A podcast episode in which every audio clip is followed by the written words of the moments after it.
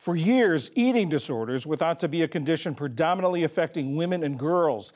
But it's estimated that one in three people with an eating disorder is male, and that 10 million American males will struggle with it at some point in their lives. Dr. Jason Nagata is a pediatrician specializing in eating disorders at the University of California, San Francisco. He's also editor of the book Eating Disorders in Boys and Men. Dr. Nagata, do eating disorders look different in boys uh, than, than in girls? Yes, absolutely. The masculine body ideal is big and muscular, and this can lead to muscle building behaviors like excessive exercise, restriction of carbs and fats while over consuming protein, um, and use of muscle building supplements and drugs like anabolic steroids. When taken to the extreme, this can lead to muscle dysmorphia, also known as reverse anorexia or bigorexia.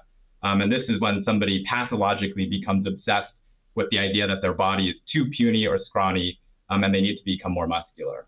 What does overexercise, uh, too much protein, not enough carbohydrates, what does that do to the body?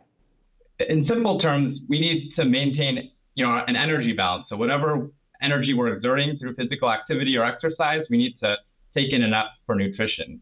I think it's pretty well recognized that when people restrict their eating, um, like if they're skipping meals or um, really eating a small amount of calories, that can lead to energy deficits. But I think it's relatively under recognized that if people are exercising a lot, um, but not increasing their nutrition, that can also lead to energy deficits. And this is what we see in many of the boy athletes who develop eating disorders that we take care of. We're hearing much more about eating disorders in boys. Uh, is it because there are more males uh, with eating disorders, or is it just being recognized more and diagnosed more? I think it's a little bit of both. Boys have more pressures for muscularity now more than ever. Hollywood superheroes have become more muscular than in past decades. Boys' action figures are more muscular. Um, and with the advent of social media, boys' bodies are on display more than ever. Um, and there are all these studies that have shown that uh, more engagement with social media is linked with disordered eating, um, muscle dissatisfaction, and even steroid use, particularly among teenage boys. Uh, I think the last factor is that the COVID 19 pandemic um, really led to an explosion of eating disorders among teenagers across the board, including, including in boys, um, just to, due to a perfect storm of social anxiety, isolation, disruption of um, activities in school, and then a rise in screen time. Are the treatments for males the same as the treatment for females, or do you have to come up with new techniques, new approaches? Well, unfortunately, most of the research has been based on females, not males. Um, and so we don't have really great guidance. Um, and in fact, um, previously, loss of periods was a criteria for anorexia nervosa.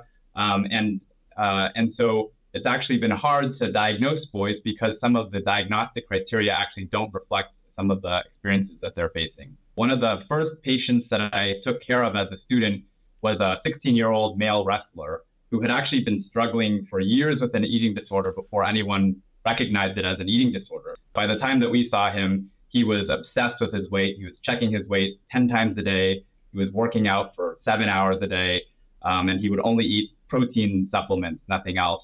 Um, and so, unfortunately, he had gotten to a severely malnourished state and actually had to be hospitalized.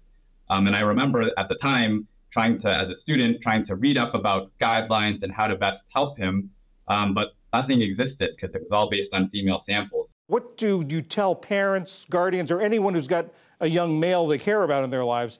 What are the signs they should look for? You know, muscle building goals are pretty common in teenage boys. A third of teenage boys report that they're trying to bulk up, or gain weight. Um, and not all of them will develop an eating disorder. However, warning signs for an eating disorder um, occur when a boy develops a preoccupation or obsession with food, exercise, appearance, or weight in a way that impairs their school or daily functioning um, and also starts to really worsen their quality of life. So, for instance, some of the boys with eating disorders that I care for um, spend five plus hours in the gym, and if they aren't in the gym all day, uh, they'll feel guilty about it.